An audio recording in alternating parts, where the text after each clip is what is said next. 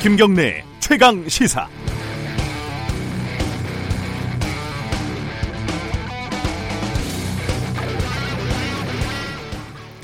휴가철입니다. 휴가철답게 휴가 때문에 말들이 많습니다. 문재인 대통령이 휴가를 반납을 한다고 했더니 보여주기식이다, 쇼다. 자유한국당은 이렇게 비난을 하고 있습니다. 그런데 자유한국당 황교안 대표도 휴가 중이지만 당 공식회의에 참석을 했습니다. 사안의 중대성을 감안했다. 이런 설명도 붙어 있죠. 굳이 따지자면 이것도 쇼입니다. 그런데요. 이 원래 쇼라는 영어가 어, 보여준다는 거 아니겠습니까? 그래서 보여주기식 쇼 이런 말은 사실 동어 반복에 불과합니다. 그리고 정치라는 게 원래 보여주는 거 아니겠습니까?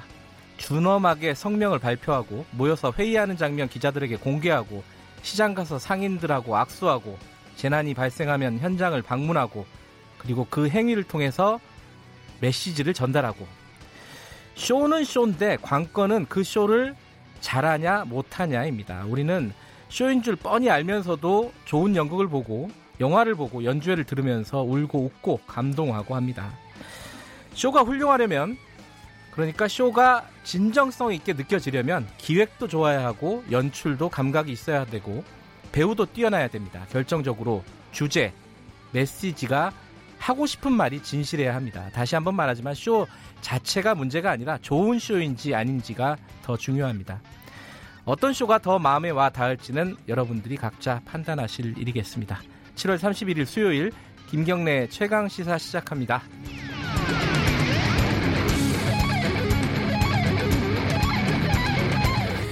김경래 최강 시사는 유튜브 라이브로도 함께 하실 수 있습니다. 어, 유튜브에서 KBS 일라디오 검색하고 들어오시면 되고요. 샵 9730으로 문자 보내주세요. 짧은 문자 50원, 긴 문자 100원입니다. 스마트폰 애플리케이션 콩으로 보내시면 무료로 참여하실 수 있습니다. 오늘 주요 뉴스 브리핑부터 가겠습니다. 고발 뉴스 민동기 기자 나와 있습니다. 안녕하세요. 안녕하십니까. 어, 새벽에 좀 속보가 들어왔습니다. 북한에서 발사체를 또 쐈다고요? 또 쐈습니다. 예. 북한이 오늘 새벽 함경남도 호도반도 일대에서 미상 발사체 수발을 발사했는데요. 네. 합동 참모본부가 밝힌 내용입니다. 지난 22일 북한이 호도반도 일대에서 신형 단거리 탄도 미사일 두 발을 발사하지 않았습니까? 네. 이번 발사는 또 엿새 만에 이루어진 것이기 때문에 네. 좀 자주 쏘는 것 같습니다. 제가 봤을 때. 네. 아, 북한판 이스칸데르로 불렸었는데요. 지난 25일 발사한 발사체가 이번에 오늘 새벽에 발사한 발사체가 아, 6일 전에 발사된 미사일들과 동일한 종류인지는 아직 최종 확인되지 않고 있습니다만 아, 합참은 관련 동향을 추적 감시하고 있다 이렇게 밝히고 있습니다. 어떤 발사체인지도 규명을 해야 되고 왜 쐈는지 이 부분도 좀 해석이 필요하겠어요. 그렇습니다. 예, 그건 추가적인 소식은 좀 기다려 보고요. 아이에로 협약 정부안이 나왔는데 이게 노동계에서도 반발을 하고 또 재계에서도 또 반발을 하더라고요. 좀 내용 좀 정리해 주시죠. 양쪽으로부터 일단 공격을 받고 있습니다. 일단 네. 내용은요. 실업자 해고자의 노동조합 가입을 허용을 하고요.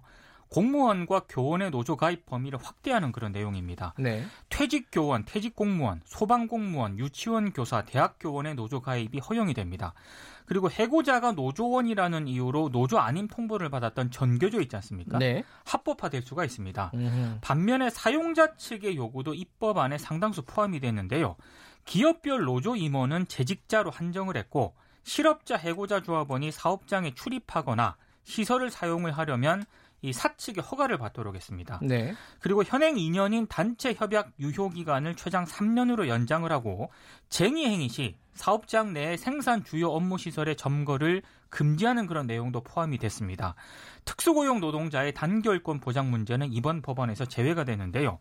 노동계와 경영계 모두 정부안을 강하게 비판을 하고 있습니다. 경영계는 어, 핵심 협약을 비준하려면 파업 시 대체 근로를 허용하라 이렇게 요구를 하고 있고요. 양대 노총은 이건 사실상의 노동 계약이라고 비판을 하고 있습니다. 네. 협약 비준까지는 상당한 진통이 예상이 되고 있습니다.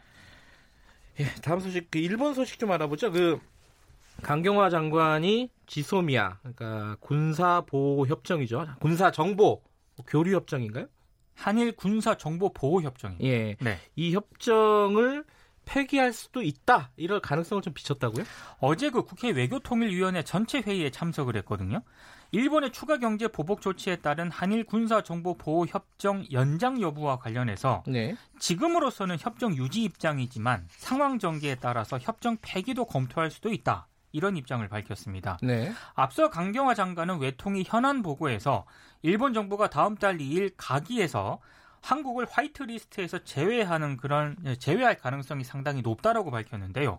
아, 만약에 이제 다음 달 2일 처리가 되면 8월 하순부터 시행이 될 것이다 이렇게 전망을 하고 있습니다.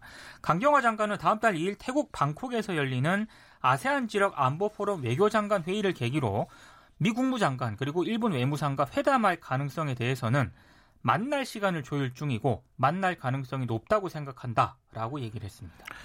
뭐 동시다발적으로 여러 가지 일이 진행이 되고 있는데 예, 관련된 내용은 2부에서 이상돈 의원하고 함께 좀 자세하게 짚어보겠습니다.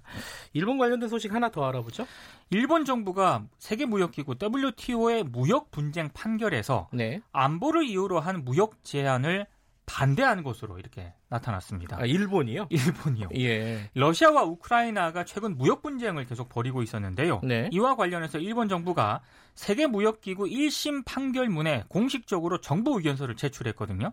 어떤 내용이냐면 경제 외적인 이유로 무역을 제한하는 것이 남용되어서는 안 된다 이런 음. 점을 강조를 했고요. 네. 아, 필수적 안보 이익이 무엇인지 구체적으로 특정되어야 이제 무역 제재에 나서더라도 이게 특정되어야 한다는 점을 강조를 했고 네. 무역 조치와 필수적 안보 사이에 합리적 연관이 있어야 한다는 의견을 밝혔습니다. 이거 지금 우리 정부가 일본 측에 주장하고 있는 그러니까요. 내용이거든요. 그대로인데요? 우리, 우리가 주장하는 거라. 그래서 한국에 대해서는 안보를 문제 삼으면서 보복성 수출 규제에 나선 일본 측이 상당히 모순된 행보를 보이고 있다라는 비판이 나오고 있습니다. 그때그때 달라요. 그렇습니다. 그런 예. 유행어가 생각이 나네요. 그 저도 이 저도가 사실은 예전에 그 박근혜 대통령이 사진을 찍었던 휴가 때 유명한 사진이죠. 예. 네. 그 저도가 국민들한테 공개가 된다고요? 그러니까 문재인 대통령이 9월부터 국민에게 개방하겠다고 밝혔습니다. 음. 어제 국민 100여 명과 함께 저도를 방문을 했는데요. 네. 어, 역대 대통령 별장과 군 휴양 시설이 있어서 일반인 출입이 통제가 됐습니다. 네. 47년 만에 개방을 할 예정입니다. 저도 개방은 문재인 대통령의 이제 대선 공약이기도 했는데요. 음. 어제 그 역사적 의미도 상당히 강조를 했습니다. 저도 일대 바다는 임진왜란 때 이순신 장군께서 첫 번째 승리를 거둔 옥포 해전이 있었던 곳이다 이렇게 직접 설명을 네, 했습니다. 거제도 쪽이죠? 그렇습니다. 네. 아, 저도는 1920년 일제강점기에 군사기지로 활용이 됐고요. 1972년 박정희가 바다의 청와대란 의미를 담아서 청해대로 이름을 지었습니다. 이제 그 뒤부터는 대통령 별장지로 지정이 되는데요. 네.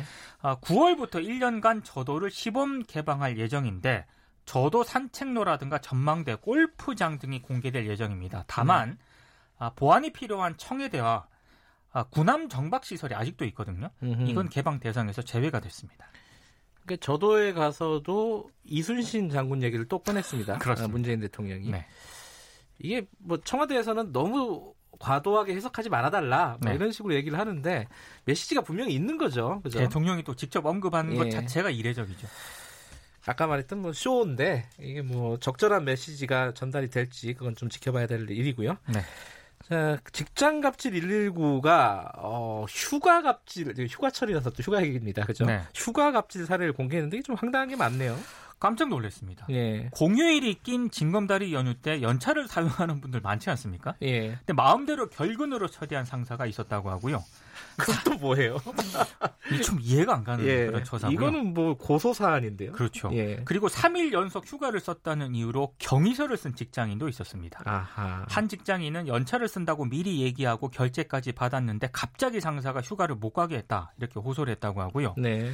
상사 허락을 받지 않고 연차를 썼다면서 보복 갑질을 당한 사례도 있었는데 직장인 A 씨가 팀장에게 그 회사에서 연말에 남은 연차 소진하라면서 휴가일을 지정해줬다. 그래서 네. 그날 휴가를 사용하겠다라고 얘기를 하니까 팀장이 회사에서 매년 지정 휴가가 나오지만 쓰는 사람은 없다. 너는 컨트롤이 안 되는 사람이다 라고 얘기를 하면서 이 A 씨를 다른 부서로 보냈고요. 예. 회사가 대기 발령 조치를 내렸다고 합니다. 예. 그리고 출근 뒤에 몸이 아파서 병원에 가기 위해서 휴가를 신청을 하니까 휴가를 쓸 때는 당일에 말하면 안 된다면서 면박을 준 상사까지 있었다고 하는데요. 고용노동부는 정당한 이유 없이 휴가를 사용하지 못하도록 압력을 행사하는 행위를 직장 내 괴롭힘 행위로 규정을 하고 있습니다. 우리 지금 대통령이 휴가를 안 가가지고요. 예, 줄줄이 다 휴가를 좀 안 가는 분위기로 지금 그거는 좀 저는 부작용인 거예요. 아, 그렇죠. 예. 아, 근데 이번에 이 공개한 사례는 네. 조금 심한 것 같습니다. 예. 오늘 여기까지 듣죠. 고맙습니다. 고맙습니다. 주연스 브리핑 고발뉴스 민동기 기자였습니다. 김경래 최강 시사 듣고 계신 지금 시각은 7시 35분입니다.